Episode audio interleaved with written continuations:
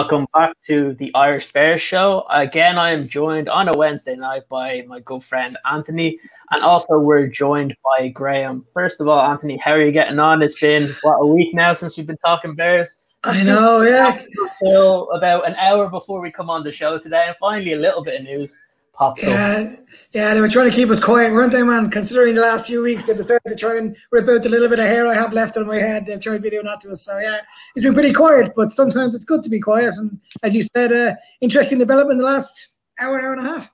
Yeah, it's always the way that right before you come on, something something happens. Look, it's good that it happened right before the show because we can talk about it. Uh, how are you getting on there, Graham? Again, uh, lots of lots of stuff going on with the Bears always. Absolutely. Good evening to you both. Absolutely. So there's always something going on, isn't there? There always always something um, behind the scenes or, or on the mainstream news. Um, uh, you just surprised me with the Cordarrelle Patterson news, actually, possibly visiting the um, Atlanta Falcons. Um, absolutely great news for him. Um, surprised uh, that we haven't re signed him, but it doesn't look like that's the case. Yeah, absolutely. Uh, guys, just remember to follow us over on our YouTube channel. Again, we're here live pretty much every Wednesday night, and we generally will have a show on either Fridays or Saturdays as well. Again, we'll have one. Anthony, you'll be joining me this week with Aaron Lemming on Friday. Um, so just make sure that you subscribe to the YouTube channel. Again, going on that Cordarrelle Patterson news, Anthony, it's it's an interesting one that he's it's it looks like there's going to be a big shakeup in the wide receiver room. So we've already seen with Cordarrelle Patterson going to Atlanta.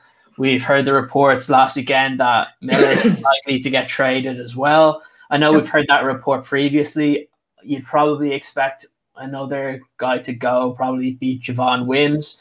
So I guess how much different do you think this wide receiver room is going to look? Because when you look at the wide receiver room now, it's pretty much just Allen Robinson and Darnell Mooney. Yeah, I think everyone forgets about Riley Ridley as well, but I, I don't think yeah. he's liked at all. To be fair, so I think you can add him to the list of uh, of likely out the door. I, I, think it's interesting. I think the one that that stands out from around a month ago, whenever we talked about Golladay, I think that always stuck in my head about that was a that was a real shot at, at showing that the that they weren't happy with the wide receiver room. Um, and I know people say Cohen can do a bit of gadget stuff, but I think they will go. They will go into the into the draft and, and pick someone out of there, or else look at free agencies, because um, I think there may be some free agencies still around uh, at the end of the draft that, that might pick a quick, small deal for a, a, year kind of thing. And I think that's where you'll find. The other one is, is what kind of what kind of mood is A Rob in? You know that that's something that that is absolutely that hasn't been decided because it's all well and good saying A Robs are are are like wide receiver one, but does he really want to be here? Is he really going to put it in? It's interesting times in that room, really, isn't it? Yeah, that's the biggest thing. And look, I'm going to bring this this into you, Graham, because uh, it, it's always a hard one when you do have a wide receiver or any player that's really coming back on the franchise tag, especially when there's not really that much talk of a long term deal being done. Because uh, look, I remember being on a podcast a couple times throughout the year and wondering look, it, it, surely this deal has to get done. He's one of the like the best players on offense, and he's one of the more, more important players on your team. And yet, it just drags on and drags on, and it's very hard to think that he actually is going to get a long term deal with the way the two sides have actually kind of worked with each other. Well, absolutely. I mean, you look to last last season as well. Allen Robinson, he's he's he's proved, he's proved consistently throughout the years um, that he's been a top 10 wide receiver, top five, even possibly. Um, and to not get the deal done, and it's you're quite right to question his, his attitude this this coming season. Is he going to be up for it at all? You know, um, I think going into a one year deal, possibly, he's going to be looking for to the future, and he doesn't want to get injured. And it, I'm not saying Allen Robinson is the type of guy that not to put 100 percent in, but you know, I think it's in the back of your mind that there's a possibility that that could happen.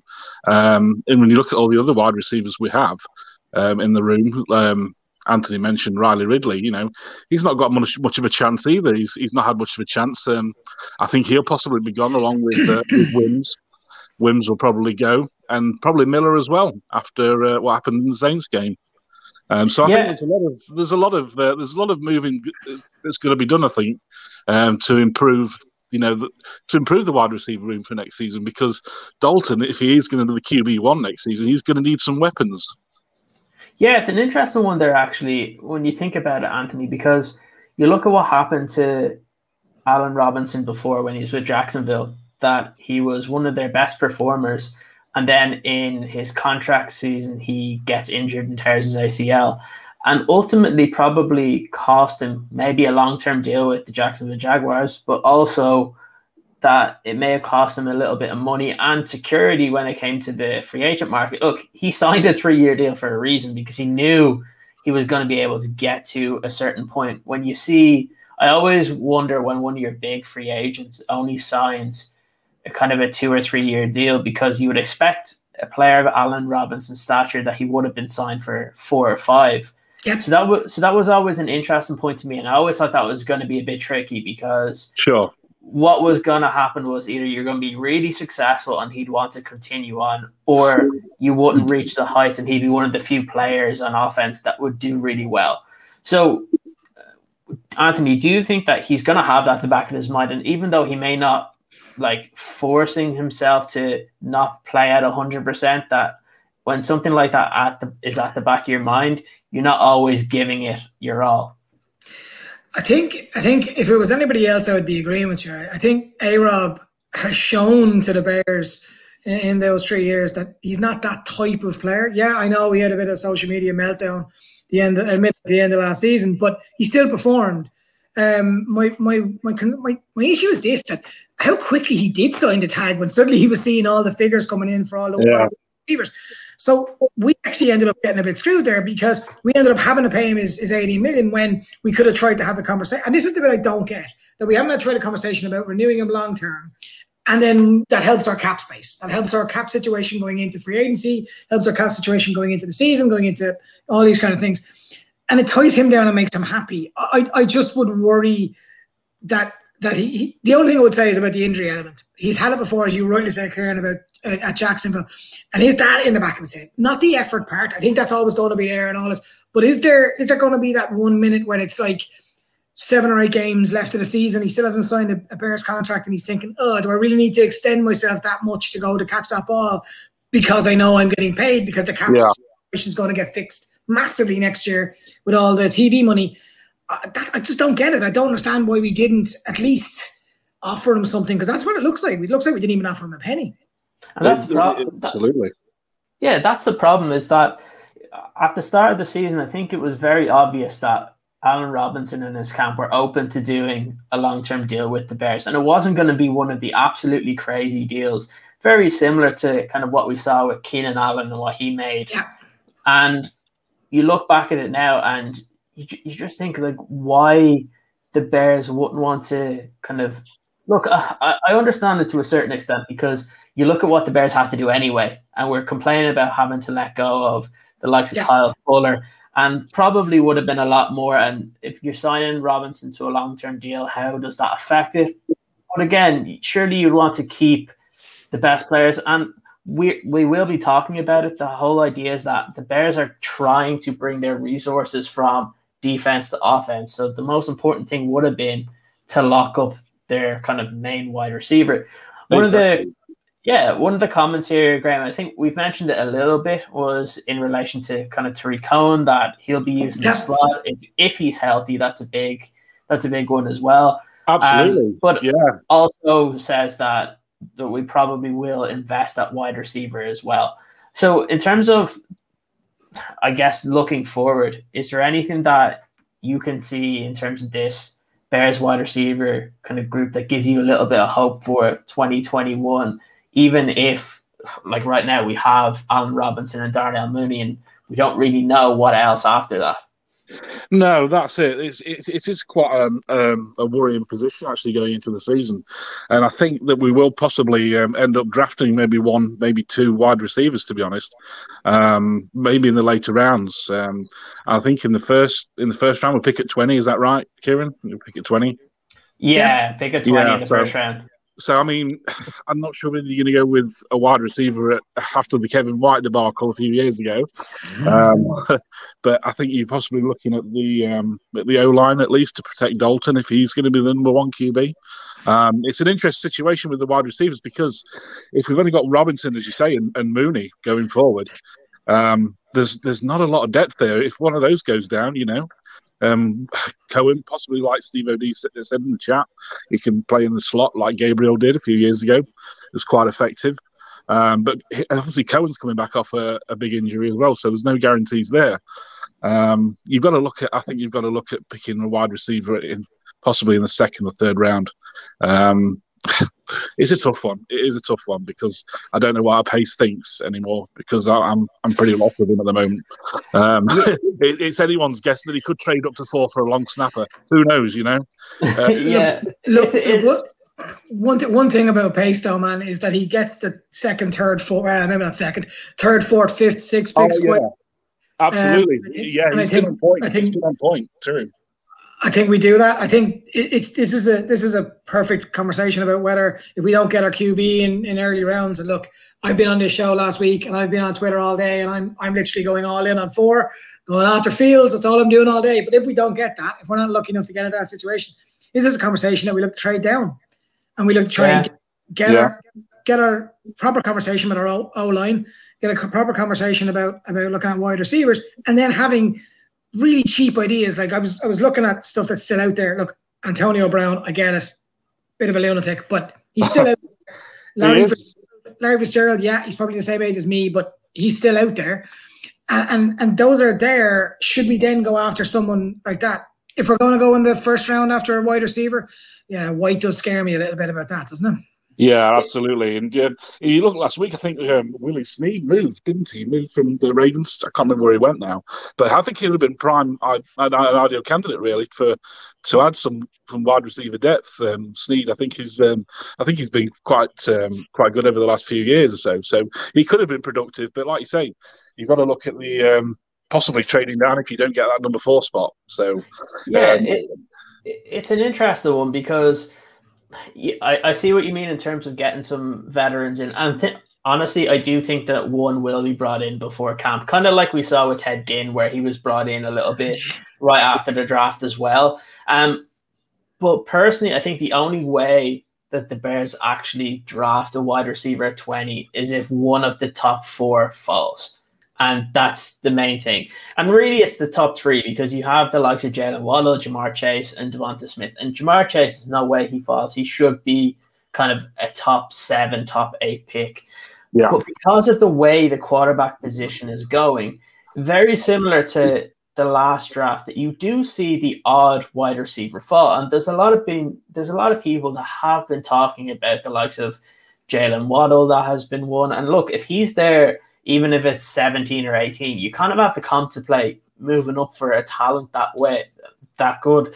Now, when we look at it, there are options that you could either take a 20 or you could trade down. You have Rashod Bateman, which on a lot of boards, if you actually look at a lot of kind of big boards, he's in and around the 20th slot. So it would probably make sense. But then there's a lot of other players. So you have I've I mentioned on the show last last week, kind of the wide receiver from Florida, Kadarius Toney. You have Rondale Moore um, from Purdue. You have Elijah Moore from Ole Miss. Like, but then like you can go through the draft and look. I, I had this conversation with EJ Snyder and Neil on Saturday. Um, wide receiver is probably the most, other than maybe offensive tackle, is probably the deepest position in the draft where you could literally get a wide receiver in the fifth or sixth round that could be starting for you. And that's one of the benefits that I think that the Bears having a lot of late round picks, yeah. it mm-hmm. actually does benefit them in terms of what they actually need. And it's probably a reason why we haven't actually seen wide receivers been brought in because while they went for Golladay, I think that was kind of trying to get one of the big fish for for a year and kind of bring him in if he played really well you probably let Allen Robinson go and you re-sign yeah. Kenny Golladay. I think that was the that was the plan there. Now I think the plan is just they probably draft two wide receivers if they if they still have the level of picks that they will have. Which look, I think you'll probably get something for Anthony Miller, and we'll talk about this a little bit later. But I'm still not sold that Akiem Hicks is on this team in 2021.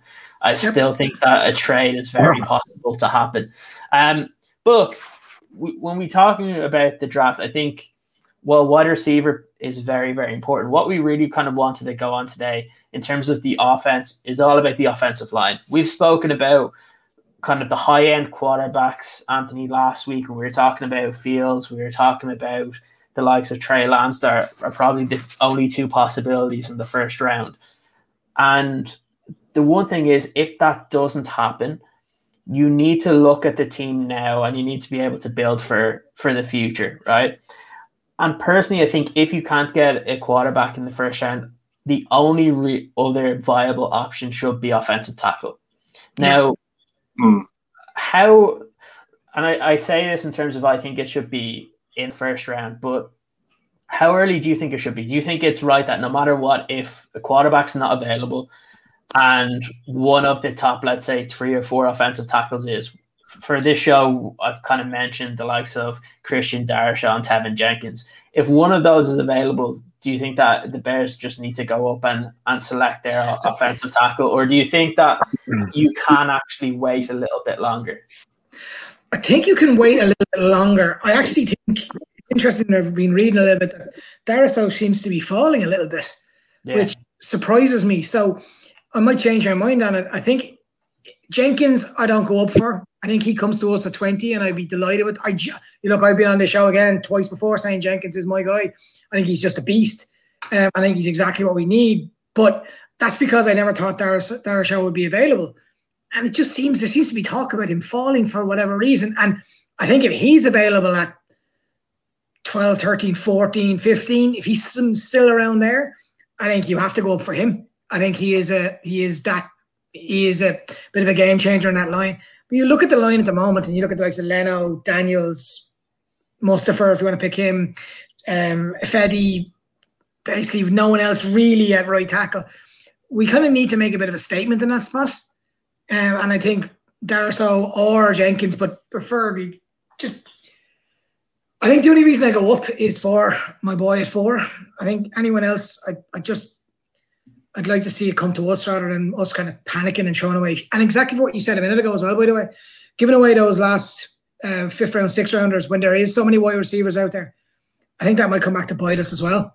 So mm, I don't know. Yeah, it's it's an interesting one because look, I've always been a big fan of Christian Darrisaw. It was always one that if it wasn't a quarterback, he was my number one option for the Bears at twenty my biggest problem has been is you you look at kind of some of the kind of the experts putting out their mock drafts and look it's mock drafts are always wrong so you kind of hope that they slip a little bit but you always tend to see Darrisaw go between kind of 12 and 17 and it's like it's one of those that every, when I look at him he's one of those players in the draft that actually has the upside to be that kind of franchise left tackle so that maybe you start him on the right side in his rookie season but then the following year he's your left tackle and you don't move him for the next 10 years.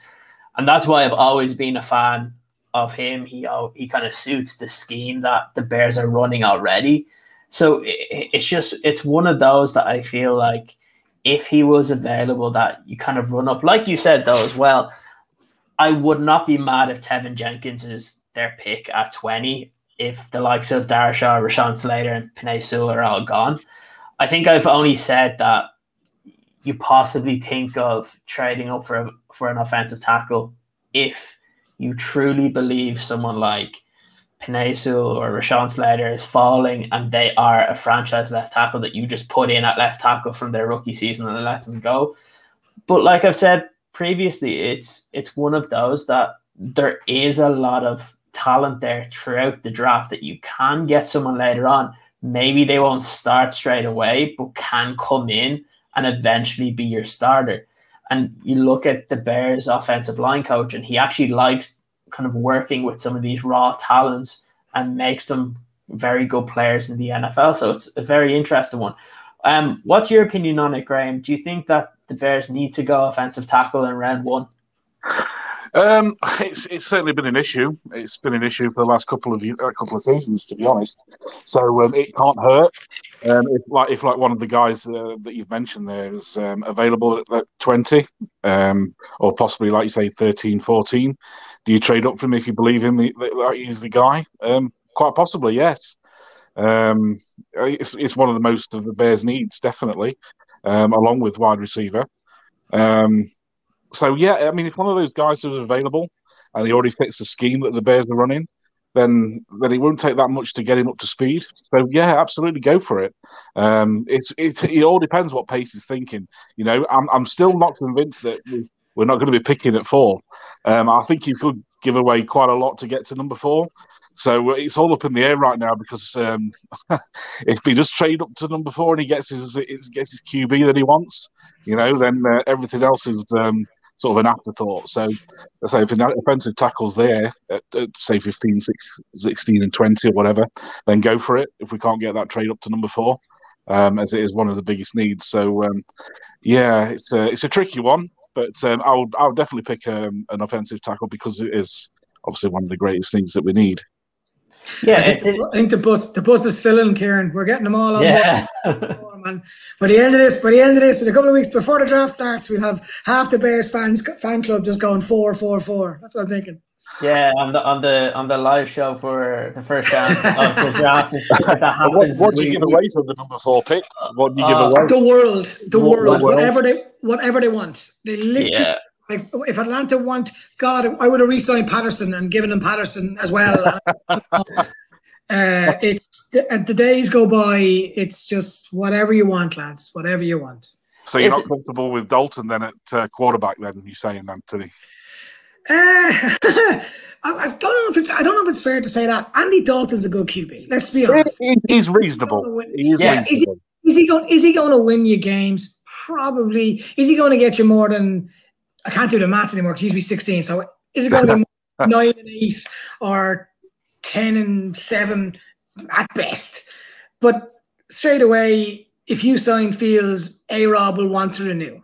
You sign Fields, suddenly other players out of the blue will want to turn up at Chicago. It'll yeah. have much of a kick. Of more importance, our fan base deserves it, man. Our yeah. fan deserves. Our, our fan base definitely deserves um, for the franchise QB that we've been crying out for for years. I think forever, really. to be honest. Yeah. Um, the, the, biggest... the, the, the Bears fans out there have just been have been through the ringer over the last twenty years or so. It's just been ridiculous. So absolutely, we do deserve that. But whether he trades up for four and gives away the house, who knows? Yeah, the biggest thing that I that I've always said is the fact that if they do trade up for four, oh, look, I'll read out kind of a little story that I was reading earlier that might be a little bit later in the draft, but you bringing in a rookie this season is completely different to when we brought in Mitch Trubisky because if you wanted to keep Nick Foles and you wanted to keep Andy Dalton, you actually could get around it if you're not expecting to win that many games this year.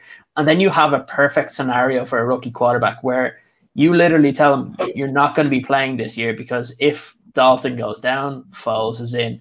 And all you need to do is learn exactly the way the likes of Patrick Mahomes exactly. the Chiefs. Mahomes, yeah. And and that's what you need to. And look, let's say it was Fields and they trade up everything. I know there'll be people complaining that oh he's not even going to get a chance this season. But look, at the end of the day, you're going to have Andy Dalton who's been to the playoffs so many times with the Bengals, who's made Pro Bowls. You're going to have Nick Foles there who's won a Super Bowl.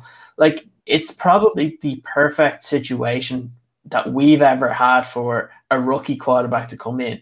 I feel like you bring in a rookie quarterback and you look at that quarterback room, and as a Bears fan, you actually are quite content with it. I think without a rookie quarterback, and you look at it and you're annoyed because there's no there's no plan, there's no plan going forward, and and that's just the way that's kind of the way it is. Look, one of the things I wanted to kind of mention is just I was reading a piece from from Brad Biggs this morning, and it was in relation to the Bears trading up. And one of the quotes that he mentioned was, "I think the story hasn't been told as to how this depth chart will shake out. I don't believe they're going to roll with Dalton and no one else that has much chance." I think they're looking quarterback in round one. If a guy falls and they can make modest a modest trade up for somebody they like, absolutely that is something they're look they're going to look at. Now, Brad Biggs is probably one of the most clued in beat reporters. Yeah. That he's the one that kind of him and probably Adam Jahns are the ones that kind of break the most in relation to the beat reporters and the Bears. And the fact that he's coming out with the fact that they're willing to kind of move up, even if it's to, I think they were kind of mentioning kind of closer to like 10 and like 9, 8, somewhere around that area. But look, mm-hmm. I think I think if the Bears put out feelers for for there, but find that the guy that they want is going higher, they probably would still do a deal there. It's it's a really interesting one. I, I saw a very funny tweet today where they were mentioning how no Bears representatives were at the second pro day of Justin Fields, and that just makes me think that Pace wants Justin Fields because it's the exact same. It's the exact same thing as what they did for Trubisky. They didn't want anybody to know that they were even close to going for. But look, I also feel like these second pro days don't really mean that much. You saw them once already, and that's all you really need to see. Yeah. Once you get to see them in person, that's all the pro days are for. Because we have to remember is that in terms of what actually happens on the field, it doesn't really matter. It just matters that they get to kind of hear kind of how fast that ball comes out of the quarterback's hands, yeah. kind of the, mm. the arm strength, how they are as a leader with the kind of guys around them, how a lot of work. Yeah, exactly. Thing, things like that. But once you've seen that once in person, you don't really need to see it again. Like yeah. you look at the most impressive pro day I think most people have seen was JaMarcus Russell, and we know what happened there. So the like that's that's the whole point. Is I think people are going to overblow not going to certain pro days, but look, it's a really interesting one where I think all Bears fans quietly would really want them to move up and go get them. Look, if we're willing to go up and trade everything for Russell Wilson. And I mentioned it on the show on Saturday. The closest quarterback in the draft in terms of traits to Russell Wilson is Justin Fields because he's a dual threat quarterback that doesn't just go with his legs, that he's thinking pass first. And if everything breaks down, he can go off. He's not like when we're thinking the likes of an RG3 type dual threat quarterback that likes to run the ball. The one thing is, look, the more people that say that he processes slowly and doesn't go through his progressions, the better news it is for for other teams. And that's what personally I hope it keeps happening. I hope that when we go on live on draft night that the, the trade comes in then so we can lose our crap and just, absolutely enjoy it during the time. I'd actually prefer that to happen on draft day rather than a week before because a week before you have time to kind of yeah, protest anything. Yeah. yeah. Well, I, I just want it to happen where nobody's expecting it, and it just we're all seeing that it's coming down to like two minutes for Atlanta to make the pick, and then suddenly there's a trade. Personally, I want that. And look, like like you said, Graham at the start, how how much to pay? I always say no price is too rich for if you're going to get your franchise quarterback. If you miss on your franchise quarterback, and it's like we've seen with Trubisky, yeah, most people get fired, not Ryan Pace. Uh-huh. Yeah. But look, if you're going to let them go and give all this up for for Russell Wilson, if the likes of Ryan Pace and Matt Nagy believe in a player like Justin Fields and can kind of convince ownership that this is the future, then I think that's that's probably where the Bears need to go because the most important position that they do need to fix over the next year or two is quarterback. And if you believe Justin Fields is, let's say, even in another draft, would be the top pick or close to the top pick, you're not going to get a top two or three pick in the next few seasons anyway. So you may as well go. You could, like we said, if you're sending first round draft picks, 50% of first round draft picks don't work out. So yep. even if you send three of them, we look at some of the draft picks we've made in the first round, and I think yeah. I prefer to go up and take a chance on a quarterback. Exactly. There's no guarantees. Exactly. And that's also the other, other kind of unknown elephant in the room is it gives Mason Nagy a justification to stick around. So I think there's there's a they can sell a story on the back of that. Also, let's be honest. Next season, even if we had Russell Wilson in our team, with our with the, the games we have coming up, we're, we're, we're going to struggle, man. So if if we're going to dial it out, if there's one season we're going to dial it out and go, do you know what? We'll do well to win five games, four games. And that means then we'll, it's the season coming up, and we'll then be left with a kind of rookie quarterback who's gone through his whole year progression under, as you rightly say, Ciaran, two really experienced quarterbacks. And then we're going into that. We'll be going into the draft with a much better position that we can solve some of our problems with that. Plus, the cap space issue won't be as big a problem as it is this year with the TV deals coming through.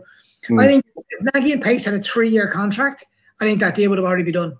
I think I think it's it's that level. I think they it's it makes so much sense right across the board. The fans want it. I'm pretty sure the the general manager and the head coach want it, and it just makes sense for everything across what we're looking to do. I just yeah. wonder, sorry man, I just wonder whether at 20 in the draft is that too far for Atlanta to fall.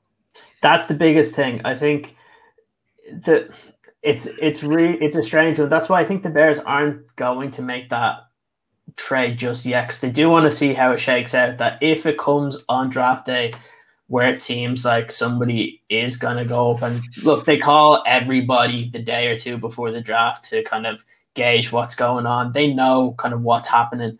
If they believe that their quarterback, whether it's Trey Lance or Justin Fields, goes in the top five, they'll try and get up there. But they're not going to do it too early in case, let's say, at four, Atlanta are sold on they're going to pick Kyle Pitts. And then at five or six, you're going to see Penei Sewell go off or Ja'Marr Chase. Well, at that mm-hmm. point, there's no point in trading up to four. You trade up to six or seven, and yeah. you don't give quite up quite as much up. But if it turns out that there's teams calling Atlanta, well, then you just have to offer Atlanta a little bit more. If it comes that on draft day, you can offer them four first round picks if you wanted to, because that's the maximum you can go to. And look, Atlanta do have to look at this long term. Do you want to trade with a team that maybe you get a higher pick in this current draft, but you then expect them to be a very good team next season, where your picks for the next two or three years that the trade would be around, you're picking well, in the exactly. teens versus the Bears, where you might be picking in the top 10, especially next year, because we've spoken about kind of the teams that the Bears have to play against. So there's a lot of factors. I do think it's it's a tough sell to get a team that's a top five to go all the way down to 20 unless you're getting something absolutely ridiculous. And even when you can offer that, it's still it's still very difficult for a team that's so high up to move down. But look, uh, it just depends really, I think, on what the trade package is. But I think we're probably not going to find out until very close to the draft what's going on. It's the reason why we haven't really heard any more buzz around that four position. I think. Yeah, I, look, yeah. I, don't think you'll probably hear anything until probably the draft night itself. Yeah. Going into the first couple of picks. So it'd be interesting to see if if Pace and Nagy like both Justin Fields and Trey Lance because then they can be a little bit more calm with everything and they can actually take their time and when one goes they can actually move up that way. I think look, I think the way just reading Brad Biggs' article, it's definitely one of the premier options that they want to go for. I think if they weren't picking at 20 and they're picking at 9 or 10, the deal probably would have been done already because they could have done it mm. a lot easier. We just know how difficult it is to kind of move up from 20 all the way to 4 unless like I said, you're giving up an absolute crazy amount. And look, it's it's one of those that we don't really know what's going to be going on. We mentioned before with kind of some of the offensive tackles. I've been looking at kind of some of the other mock drafts that have come out and have kind of come to our next kind of the to kind of round out the offense style of things here. But the fact that Mel Kiper he mocked the Bears with Teven Jenkins and Anthony Schwartz. Now I don't really care about the individual players, but it's an interesting one where you go offensive tackle, wide receiver. You go through two rounds of not selecting a quarterback. I'll give this one to you, Graham. What do you think the reaction would be like if the Bears went through round one, round two, and haven't addressed the quarterback position? Cool. Well, I think half of the fan base is expecting them to address that quarterback position. Um, I think um, I think most people will be quite angry in relation to that, because I don't think there's maybe many see Andy Dalton as the future, uh, and quite rightly so. I'm not saying he's a bad quarterback, but um, I don't know when you uh, when you've got a uh, if you, you, say if you can get a number to number four and get a, that QB, but uh, it's all ifs and buts right now, isn't it? Um, I I really don't know to be honest with you. Um, I don't know how the fan base would react. Would you pick, would you want to select a wide receiver in the first round after what happened with the Kevin White debacle? I mean, well, it, it depends because I think it's probably easier to select one in the first round when you're at 20 than when you're at seven. Because I think if Kevin White was picked with a 24th to 25th pick. Look, I've seen the likes of what was it, Breshad Perriman that was selected by the was it the Ravens that was in the in the same first round. That was just a pretty poor wide receiver draft class. I think at this point you look at it and if like if the likes of Jaylen Waddle or someone like that fell, I think you, or let's say DeVonta Smith was falling, I think it's crazy for you not to pick someone that might be at the higher echelon of player when you get to 20. What, what about that, what about an Elijah, an Elijah Wood? Say, would you would you select him first in the first round? Uh, it's it's difficult. Um, because do you mean Elijah Moore? Is it Elijah Moore? Yeah. yeah. So yeah, like uh, I like I like Elijah Moore. I'm not entirely convinced. Sold on him? No. Like if he look, what I I would what I would do is I would definitely trade up in the second round to get Elijah Moore because I think he is he's very similar to me in terms of the draft positioning of Tee Higgins last year, where he went in the first couple picks in the second round, and I think if the top five wide receivers or the top four wide receivers that we expect to go in the first round do. So that would be the Jaylen Waddle, um, DeVonta Smith, Ja'Marr Chase, and Rashod Bateman. If they all go up into the in the first in the first round, I think the next kind of three or four you're looking at kind of Terrace Marshall, you're looking at Toney from Florida, which probably is there around 52. You've Rondale Moore from Purdue, which is just he's just kind of an athletic freak. And yeah. then you and then you have Elijah Moore, which look in his own right had a really good collegiate career. So I just feel like he's probably one of those that is going to be within that first five or six picks in the second round. And let's say you do get your offensive tackle and let's say five quarterbacks go, you're not entirely sold on Davis Mills, you're not entirely sold on Kellen Mond, then fine, take your offensive tackle and trade up for a wide receiver because if that's the case, you need to get as many options around Andy Dalton and Nick Foles as you can. Absolutely, yeah. Especially like we said earlier, um, earlier on this evening with the with the wide receiver group, when you're just looking at Robinson and Mooney, it's it's vital, really. You know, if if Dalton is to succeed this season, then you've got to give him the weapons um, around him and also that protection as well. So if he's your guy, you've got to go all out and, and do what you can for him. It'd be interesting what people thought if you flipped it. So if you put the wide receiver in round one and you put the offensive tackle in round two, I actually think people would be more pissed off with that. I think, I think so.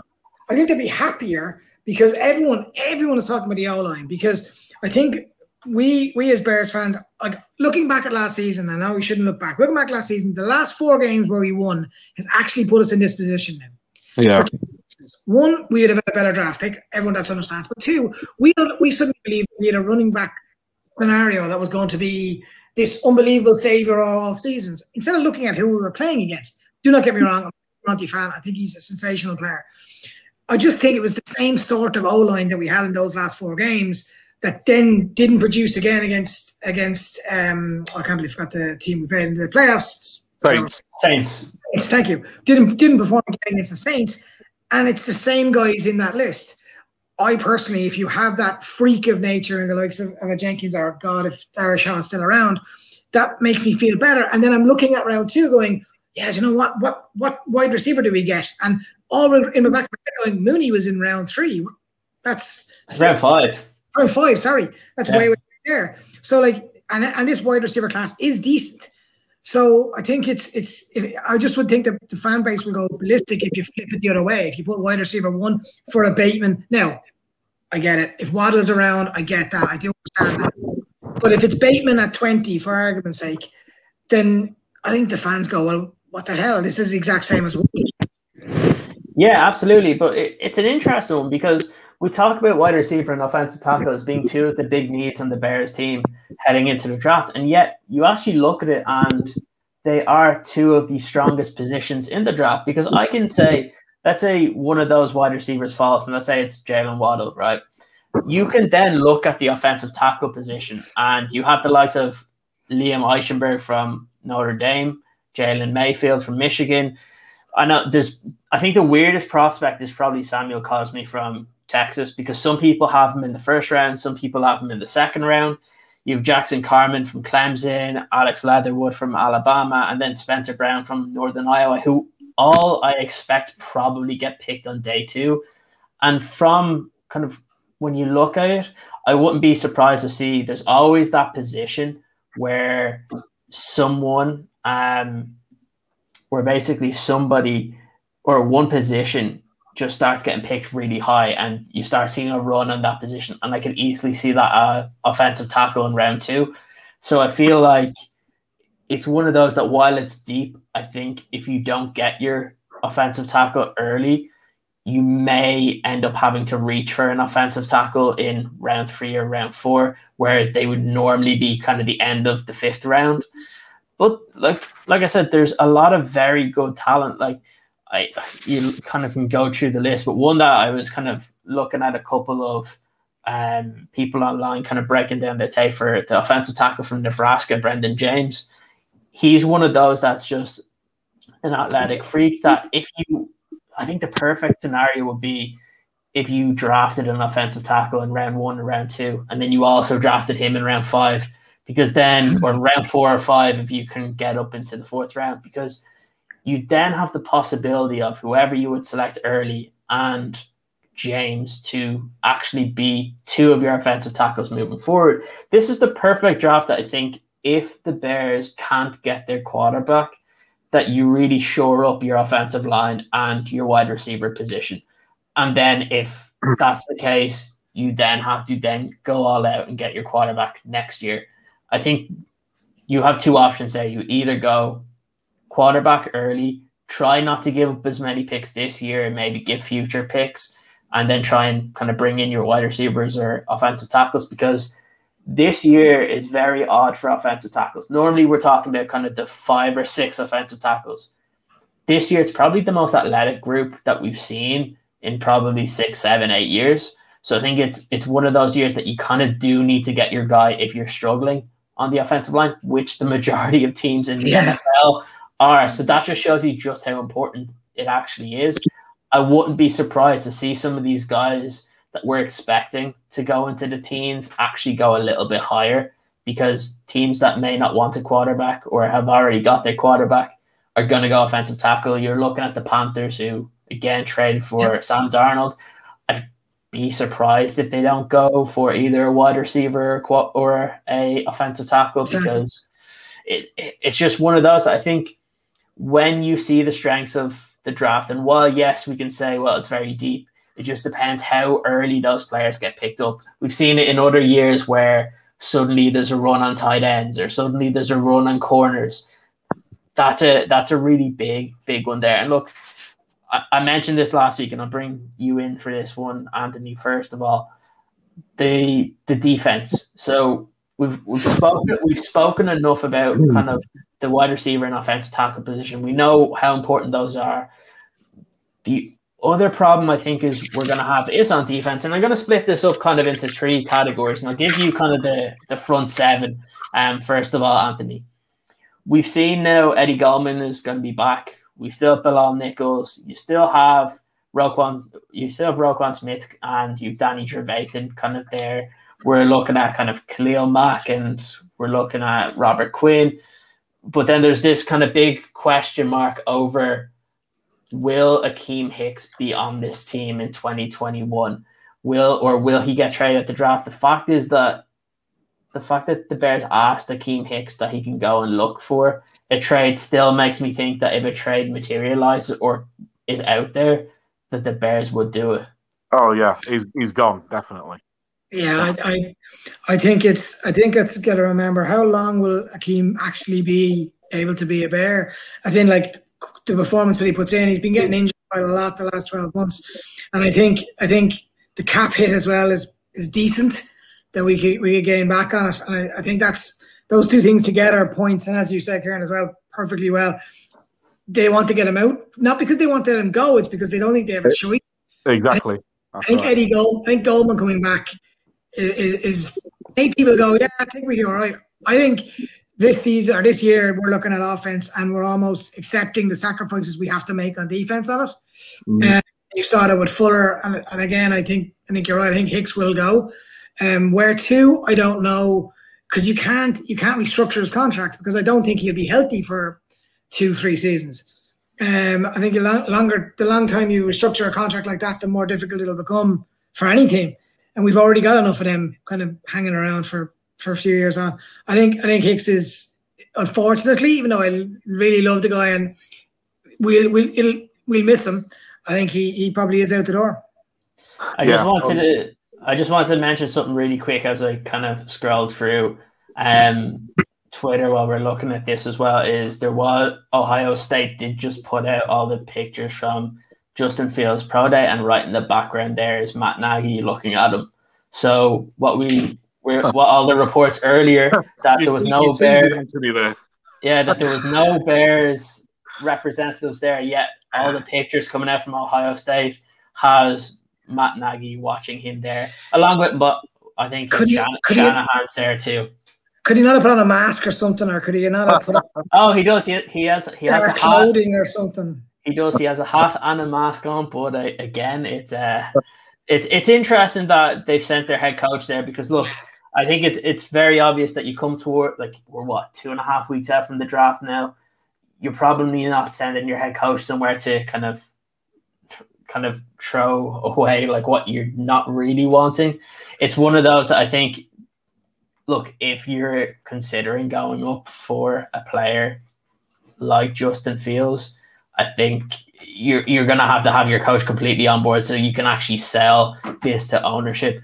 I just wanted to bring that up just because earlier on we did say that there there weren't any Bears um, representatives because that's what was reported, but we did have that. So, but so going back to kind of the front seven, I'll bring you in on this one, Graham. How big of a difference do you think it is? I know there's the possibility that Akiem Hicks may not be on this team, but how big of a difference is Eddie Goldman coming back after being out for the season?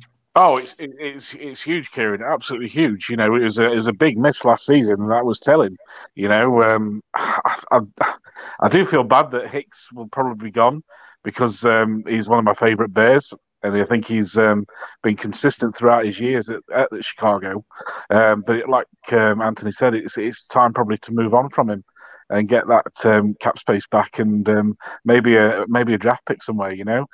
Um, but Goldman coming back after opting out last season is not going to be just be good for the front seven. It's going to be good for for the whole defense, really. You know, my main concern is the is the secondary, really. Uh, with Fuller going, who do you replace him with? You know, um, that's one to look at as well, possibly in the draft. You know, after losing Clinton Dix a few years ago as well, we've not really sort of replaced him. Yeah, it's an interesting one because I, I brought this one up last week just as to kind of go through the scenarios, Anthony. Um, and I've kind of gone back on kind of looking at the tape on some of the first round corners. And I think I'm convinced that if the Bears do go corner, I do want it to be Newsome from Northwestern it just it, it's one of those. It reminds me of how what was it three years ago? Jaire Alexander wasn't really spoken about as a first round corner, and then the Packers go and get him late in yeah. the first round. It's one that people early on were talking about. Oh, is he a second or is he a third round pick? Then gets kind of drafted in the first round. Starts off at kind of the nickel corner and then ultimately becomes the outside guy. We saw the same thing happen with Kyle Fuller where the Bears selected. I think they were at 19 or 20 at the time as well. and They picked Kyle Fuller. Um, and he started off at nickel, then moved out out wide. How important do you think it is now that the Bears do bring in some more cornerback depth if they don't go in high in the draft? Because look, corner position's a weird one. There's some good talent. You look at it in the first round, but the problem is there's a lot of injury concerns with some of these corners. The one player that doesn't have that is, again, you look at Newsome from Northwestern. There's some other guys that are out there, but I know a lot of the first round options, some are falling just because there are injury red flags there. How important do you think it is that they have to they have to pick a cornerback at some place? Because look, right now there's no nickel corner on the Bears team. No, yeah. exactly. Yeah, I, I, think you're spot on. But I think if you if you thought they were going to go mad with a first rounder being a wide receiver, yeah. Oh, if they go defense, I, I think there'd be people picking outside the stadium. Like eh, it, it, look, if we're looking at a long term perspective, and this is the really, and this goes back to our first conversation, Ciaran, goes back to that press conference, goes back to that whole how that was structured, how everything's going on. It's put so much unnecessary pressure on people that it means that the right decision may not be may not be made. The right decision might be get a proper cornerback in. The might the the, the decision might be get a pass rusher in, for example. that might be actually the best decision for the Chicago Bears for the future of the franchise. Um, yeah. We're not going to see that because we we have a whether you believe this or not, and we've had this conversation as well, Ciaran. The lads are under under a hot plate. They don't know they have to make these big calls. I think, yeah, we're in trouble with Connor. I really hope that we get a bit more in the front seven, give a bit more pressure to our to front line, really, more pressure on QBs so that the corners don't become as open or as pressurized as possible. I think injuries, I think Jaylon Johnson being a prime example, I think we're all hoping that he'll be the highest end in our secondary, but whether he's going to be fit or not to, to, to last a full season, I don't think he's had a full season now. Well, definitely with the Bears last year and in college the year before that. So it is a worry, of course it is, but I think we're giving up the, the, the golden nuggets in the defense to go to the offense to try and slowly merge them back together because there has been a massive gulf. Oh, yeah, yeah, absolutely. And I think uh, it's something that people don't really talk about as much.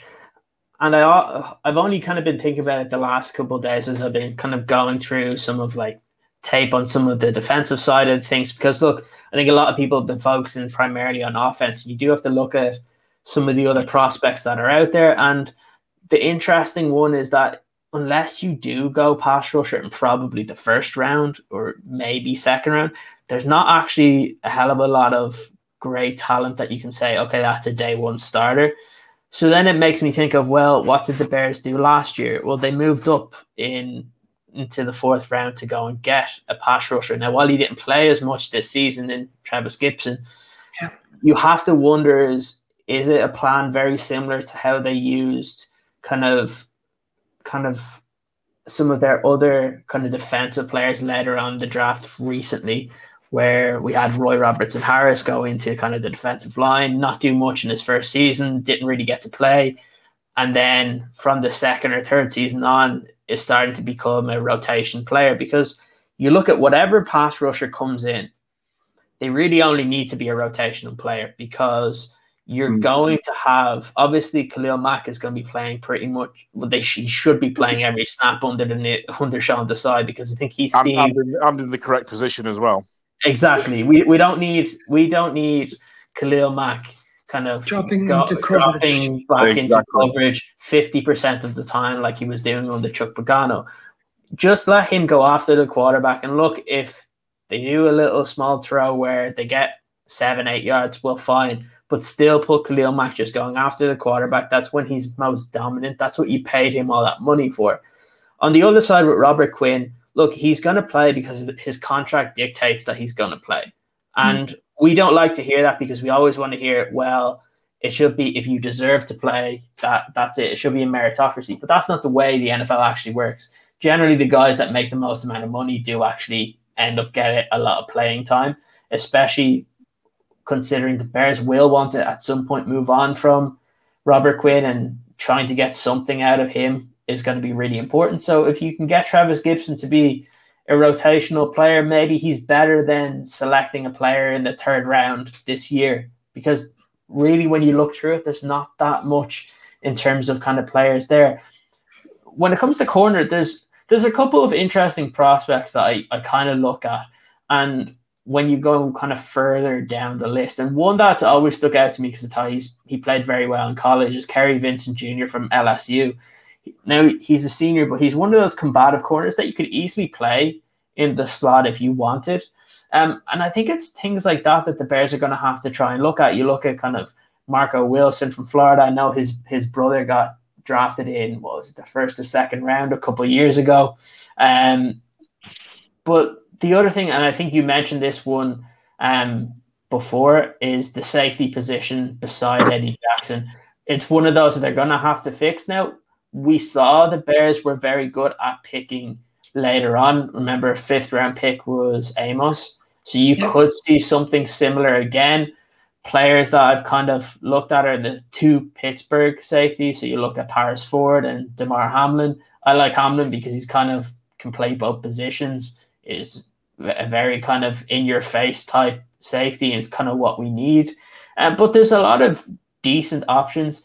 it's one position that I think this is where I kind of go a little bit crazy if we went safety in the first round with the, the kid from T- TCU because I've seen it in one or two mock drafts sending him to the Bears at 20 just because we don't have a we don't have a safety beside Eddie Jackson. But I think that would be a mistake because you can get a safety to play beside Eddie Jackson and be average, and that's really all you need. You need someone that can make it easy for Eddie Jackson to play in the right position where he doesn't have to do the job of kind of we don't need to get another free safety to play alongside Eddie Jackson, which we've done in the past few seasons. We actually need to kind of help him out by getting that strong safety, and then it puts him in the best position to in you know.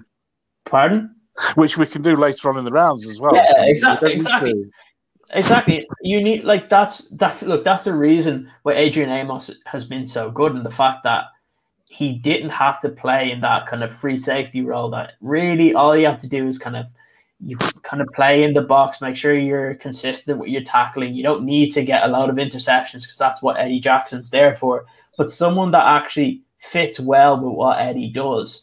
And I think that's the thing is the Bears don't have to go out and get the best safety on the board. All they have to do is one that actually fits the team. And that's kind of the biggest thing. And you look at for a lot of these defensive positions, the Bears have a good defense. We've seen it before. While some of the players are getting a little older, you can say at some point they're going to have to bring in an inside linebacker beside Roquan Smith because we all saw what happened with Danny Trevathan last year. He did, he looked like he was off a step some games looked very good. Other games looked like he shouldn't have even been playing the way he performed. Um, but the one thing I keep going back to is that Sean Desai was there when it was good and when it was bad, and he knows the personnel, what works. And the important thing is, after he was signed, it does seem that a lot of those defensive players were really happy that he has become their defensive coordinator.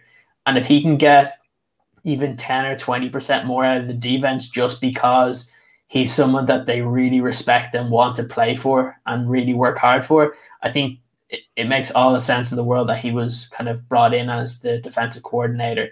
What did you think of the hire initially, initially uh, Graham, when you heard that he was going to be the guy to take over from Chuck Pagano?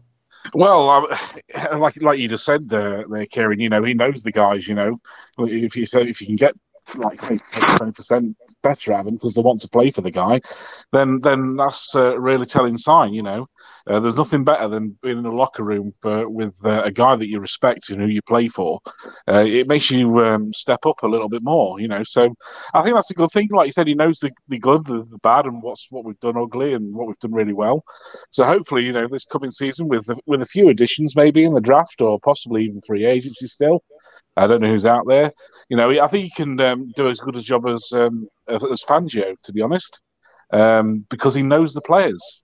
I don't know what I you think. think. I think that's the big thing. He's been there since 2013. Exactly. So, so he knows, knows what he knows what they're there, and he is the one exciting thing about about this off season for me so far. Hopefully, I'm wrong. Hopefully, we go to four. but like, he is the one exciting thing for me because it's just whenever, even when he was doing his press conference, he came across really well. He was focused, he right things, and it made me. And and going back to what you said about the safeties, he knows the safeties. That's the one thing. And again, I say it again, pace has issues, a lot of issues in round ones and maybe even round two, but definitely round one. He doesn't have a problem after that. And I think we may find one of those safeties near the end um, could find their way because Desai will know what he wants. I think you took the words out of my mouth as well, Ciaran. I think Adrian Amos, who I find difficult to even say his name after what he did to me, also who he plays for. But it's like Adrian Amos is exactly what we need, that sort of player to make Eddie Jackson go and do what he has to do. Go follow the ball, go sit in the box, go don't don't, don't necessarily have to do a lot else because he's got confidence in it in Amos to help him out. And I think we missed that. I think uh, Nix was not the right player to go, even though it's ironic they went to the same college and they knew each other and they were best friends, all kind of stuff. They weren't the right fit. I think we're looking for that Adrian Amos, but I think in Sean Desai we have someone that will help that. The other one I will say, I think Sean Desai will get the very best out of the players he has on the on the field, which I don't think Chuck did previously. And I just think that the, the defense dialed it in a little bit near the end, which is never a good sign mm. um, to Chuck. or is the team that was there. I just have a feeling that they won't do that this time. I, I could be wrong. Maybe I'm just on my Bears optimism hat on, but just have a feeling that, that they're going to perform better. And I weirdly have this unreasonable expectation that I think Robert Quinn's going to surprise everybody. He surprised everyone the wrong way last year. I think he might surprise everyone the right way this year. Well, I uh, hope you're right because he was a bitter disappointment last year by his own admission as well. I don't think he was fit. I don't think he. No, possibly not. No. But, but I'm saying with Khalil Mack. I think there was. I think that's something. Eddie Jackson. Oh, look, don't get me on Eddie again. I'll start. Ciaran will start giving out to me. But I don't think necessarily they were all fit, and I think we didn't have anyone really to set in there when these guys came out. Like we had Mingo coming in on, on rotation. Like, it, yeah, okay, meh, whatever. I, I, just think that we need to we need to improve that, and we have to be fair for He's been decent on defense on depth, but I just think there's a. I think the size is my hope really. Yeah, it's it's interesting you mentioned about Eddie Jackson because last season was bitterly disappointing, but since he's like I think probably since his time at Alabama, he's been one of my favorite safeties to watch. But again, the problem is he's never been a great tackler, and that's not what he was drafted for, and that's not what he was paid for. He was paid to be that ball hawking safety. And the problem is, unless you have someone beside him that's going to be doing that in the job box safety that allows him to be that kind of guy that can go all around the field and kind of pick up mistakes that teams make against a Bears defense that when they're able to attack, that's when Eddie Jackson is at his best. It's no coincidence that when the Bears were scoring early for with their offense in 2018, that the Bears defense looked unbelievable because when the Bears are winning, the Bears defense are in attack mode.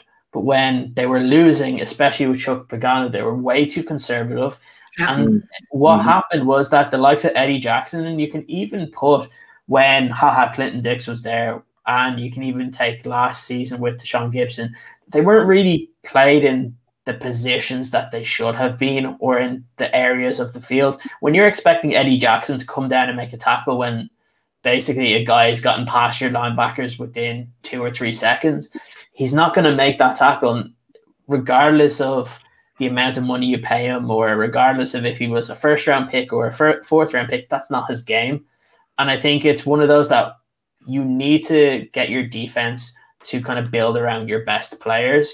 And right now, your best players look you'll be looking at Akiem Hicks if he's if he's still there, Roquan Smith, Khalil Mack, and Eddie Jackson. And those are the players you need to put them in the best positions possible for your team, even if it means maybe one of the other posi- positions might be a little bit weaker. Mm-hmm. You, you need to put those players in the right positions. If you can do that, then you'll start to see some success. And I think that's what I expect from Sean Desai is that he knows where these guys do well exactly. and he knows where they struggle. And that's all you need. We talk about it all the time in so many sports that the best coaches are the ones that put the players into positions when you hear the players talk about Vic Fangio, is that they used to always say, "Well, we know what's coming. We know we're prepared. We know this." I think that's the biggest thing we didn't hear over the last couple of seasons. That uh, what they built up in Vic Fangio, the players always said, "Vic always put us in position that we know that we can make plays." I didn't hear too much of that over the last couple of seasons under Chuck Pagano, and unfortunately, I think the Bears rushed the hire for after Vic Fangio. They should have just hired from within if they were smart yeah. and mm. not have to go from the outside because we look at it now and Brandon Staley's a head coach. He would have been the obvious appointment to go straight after Vic Fangio, and you probably he probably would have still been here. Yeah, and I think that's I think that's a great point, and that again sounds like you're we're bashing Chuck Pagano. It seems like a nice man, but I don't think he was a right fit. That's the thing. I, I, think that's the that's hundred percent. I think I think everybody that's a Bears fan that was watching on TV or, or, couldn't be at the game, but we were finding ourselves doing really well. Suddenly getting third and long against teams, and then we just didn't seem to we seemed to let them off the hook over and over again. Mm-hmm. I think you're you're right, Ciaran, and, and to get your best players doing what they can do the best, and then fill in everything else. And I think Adrian Amos is a very good filler. I actually thought Gipson was actually a good filler as well, to be fair to him. Yeah. But there's there's other fillers that you can have around that. I think they're trying that with a bit of free agency. There is a little bit of that that's there. I would mm. massively on Danny Trevathan. I just think my, my fear would be high, and I may I think he may not be in the starting team by the end of the season next year. I just think that his legs are gone. Um, there is definitely a regression there. And yeah. I think Roquan made up made him look better than he actually is. I think Roquan had an absolutely insane season last year. How he didn't get into a Pro Bowl is is bonkers. Crazy. He he literally made Danny look a little bit better than he was because he was struggling in the first four games, man. Yeah, like that. That's the thing, and it it makes me go back to the decision to pay Danny Trevathan and not pay Nick Kwiatkowski because. Yeah look, I understand why they did it. They did it because Danny Trevathan's one of the leaders on the team. And that's really it, the team that they thought that he was the best player to kind of move forward. And if he had a small bit of regression, it was going to matter too much. But the problem is, we've been able to see the progression very, very quickly. And it's it's one of those that you are going to have to find the partner beside Roquan if the Bears are keeping Roquan and don't hmm. trade everything plus him but look, it's it is a really interesting. it, it is a really interesting because look, we have absolutely no idea what's going to go on because we talk about all these scenarios. Is normally at this time you're really just talking about who are the possible prospects that you'll pick at kind of the first and second round. But with the Bears this year, we don't know who's getting traded. We don't know if they're trading up. We don't know if they're trading down. We don't know who's going to still be on the team. And at this point of the season, it's actually it's I wouldn't say it's unnerving, but it's very it must be very difficult for some of the players if they don't know themselves. You look at Anthony Miller there, he has no idea where he's going to be playing next season. You probably have something similar for Hicks. If you've been told before that you can look for a trade, they're basically telling you that they don't really want you in, on the team. And I've always been a proponent of a year too early before a year too late. And I mm-hmm. think if you can get anything of value for Akiem Hicks, you probably do it because his prime was 2017, 2018, 2016. That's when he was really playing well. But we started to see the injuries catch up to him where we're just not seeing the same level of performance from Akiem Hicks. And at some point, look, the Bears are going to have to make decisions because they're going to have to pay Roquan soon. They're going to have to pay Bilal Nichols soon as well. So those are decisions that they have to make. And there will be other defensive players that will go out the door as the Bears continue to try and spend more money on offense. The one thing I will say is I think I think Hicks massively missed Goldman. Yeah. Oh, huge. Yeah. And there and there, like, Goldman was almost like the Amos to Jackson back in 18. There was that little bit of yin yang conversation. I think if Hicks does stay and somehow I mean Jimmy Graham's still on the team. I mean, every, I was about to say Jimmy yeah. Graham. At the last end, at the, at the end of the season, everyone was like, "Well, there's 10 million straight away. Jimmy Graham's gone, and he's still on the team." And so there is other other ways to solve our solve our cap space problem without Hicks. The question I think you put, forgetting about the cap side of things, is is Hicks at that level now where the hill has gone and we're heading that way? Um, a bit like Danny T.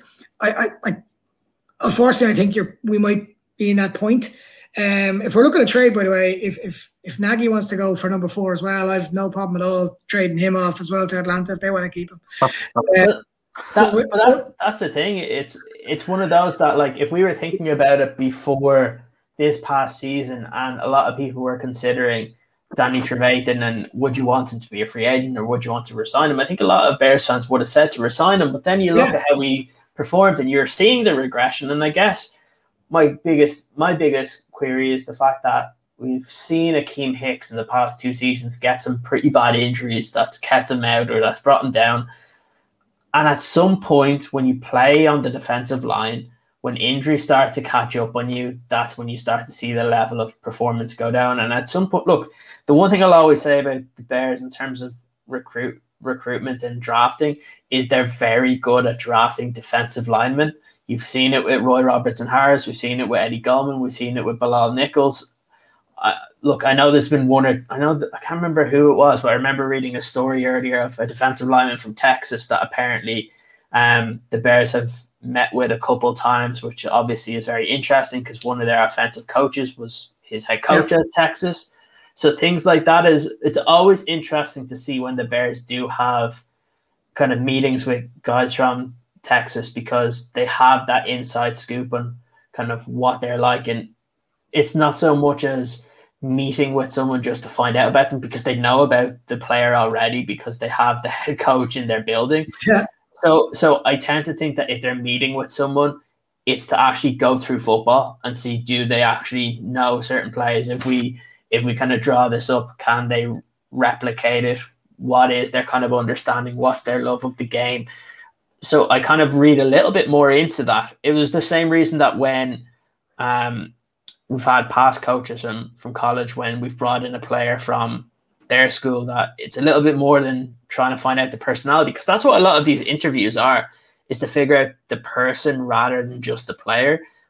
But when you have a head coach from a team that these players have played for, you already know about the person. So now you're kind of figure now you're trying to figure out does the player fit with our system. So that's always an interesting one as well. So I wouldn't be too worried about kind of if we got Goldman back, if you had Nichols and you have someone beside them, because you have Mario, you have Mario Edwards as well. That's kind of come in as well. That's played in that position at times. So look, it's going to be it's an interesting one in terms like you mentioned it, Anthony. The depth on the defense has actually, I think, it's slightly improved from last season, from where we were. Um, I think the season prior it was better. Um, when we when we did very well, um, but I think from from this year with the limited amount of money we spent, I think they've actually built that front seven quite well to where you can actually deal with if you do trade Hicks for a fourth round pick or a fifth round pick and bring someone in. I think it's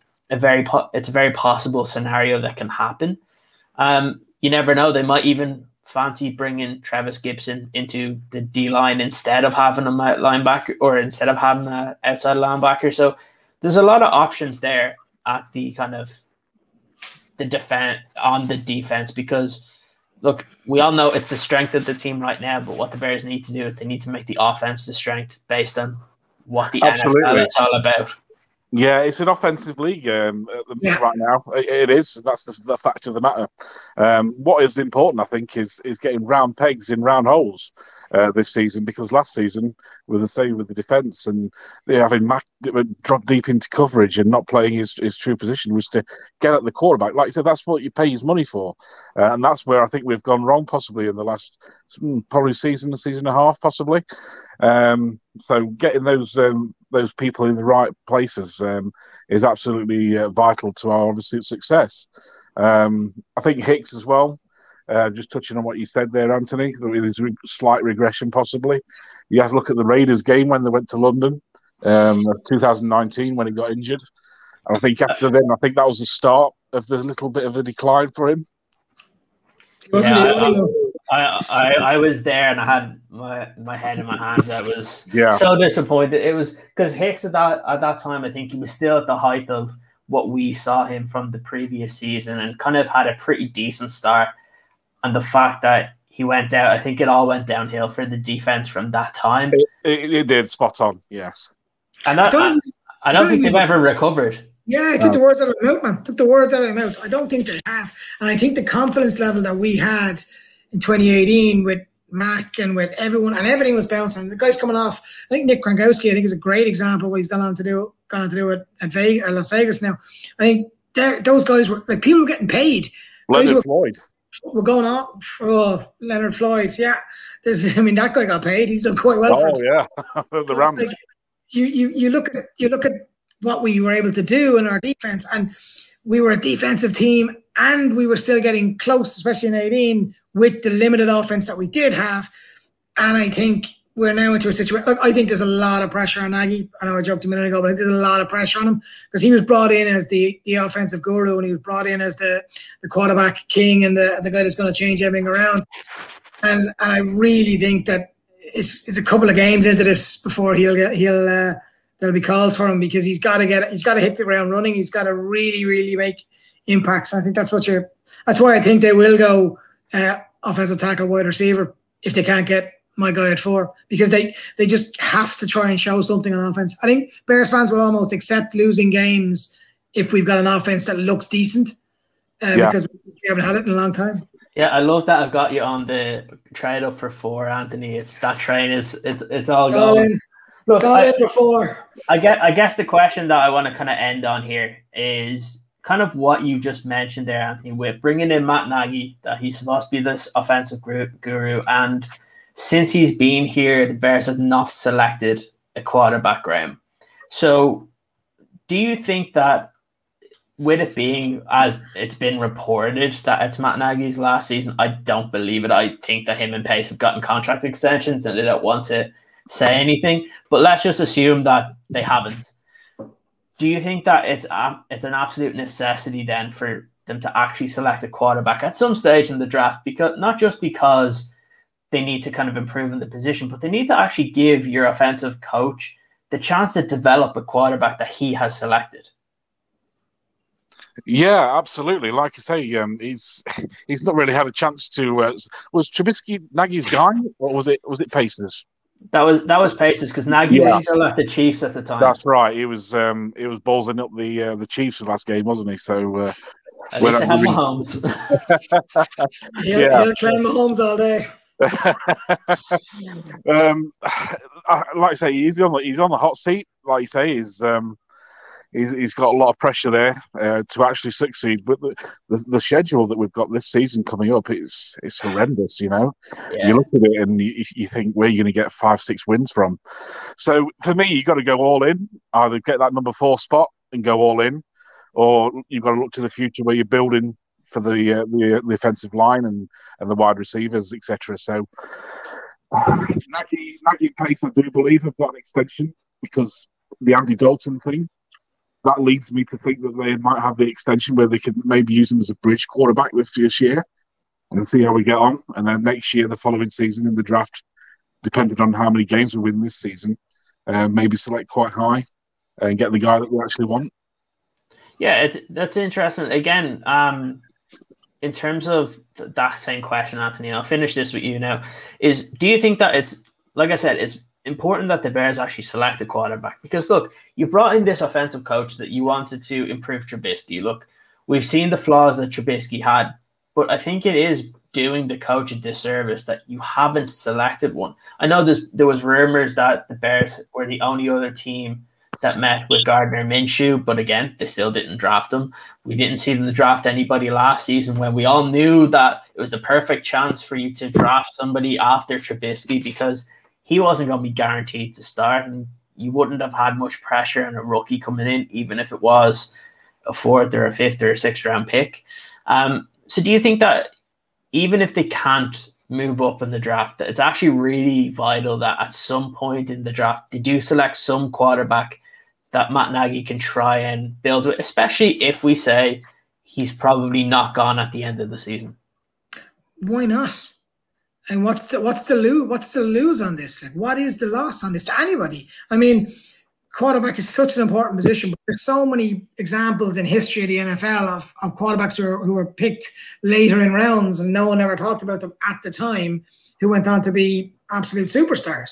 Um, if I'm right, Russell Wilson wasn't a high pick, was he? That was I don't think he's fifth round, was he? Uh, yeah, he was four, third or fourth round. Third or fourth, yeah, yeah. And, and Dak Prescott as well. I mean, there's there's yeah. quite examples of, of guys who haven't done that. So look, it's a it's a bit of a dart. It's a bit of, a bit of a bit of a hope, and let's pray that it hits the hits the right mark. But we have to try, man. We have to give it a shot.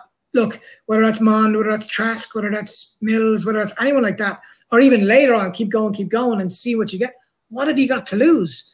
Um, and then give him to Nagy and go right.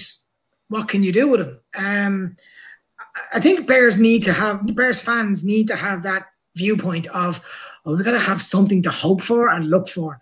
Um, and I just think that if we don't go quarterback again, um, like I, I, am with you. I think Nagy and Pace have got another year in their contract, but that doesn't mean they might be safe. I mean, yeah, we, yeah, true. We win, we win four or five games. I, I think the pressure on Halas Hall will be way too much for them to stick around, um, especially with with the cap opportunity that's coming in the next year or two.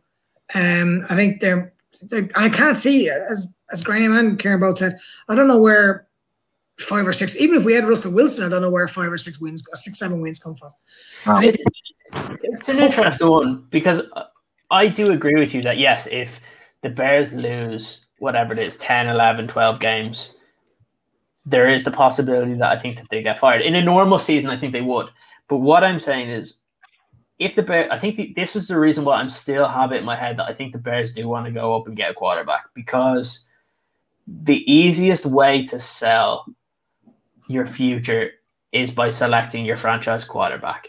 If the Chiefs went six and ten in that season with Alex Smith, and they, but they were convinced that Patrick Mahomes was Patrick Mahomes that we've seen now. I don't think Andy Reid gets fired. I think it's let's just wait for the young kid to get a chance and move ahead. And I think the same thing could be asked. That the fact is, I don't think that George McCaskey will allow Ryan Pace and Matt Nagy to spend all this draft capital if in a year he's just going to fire them.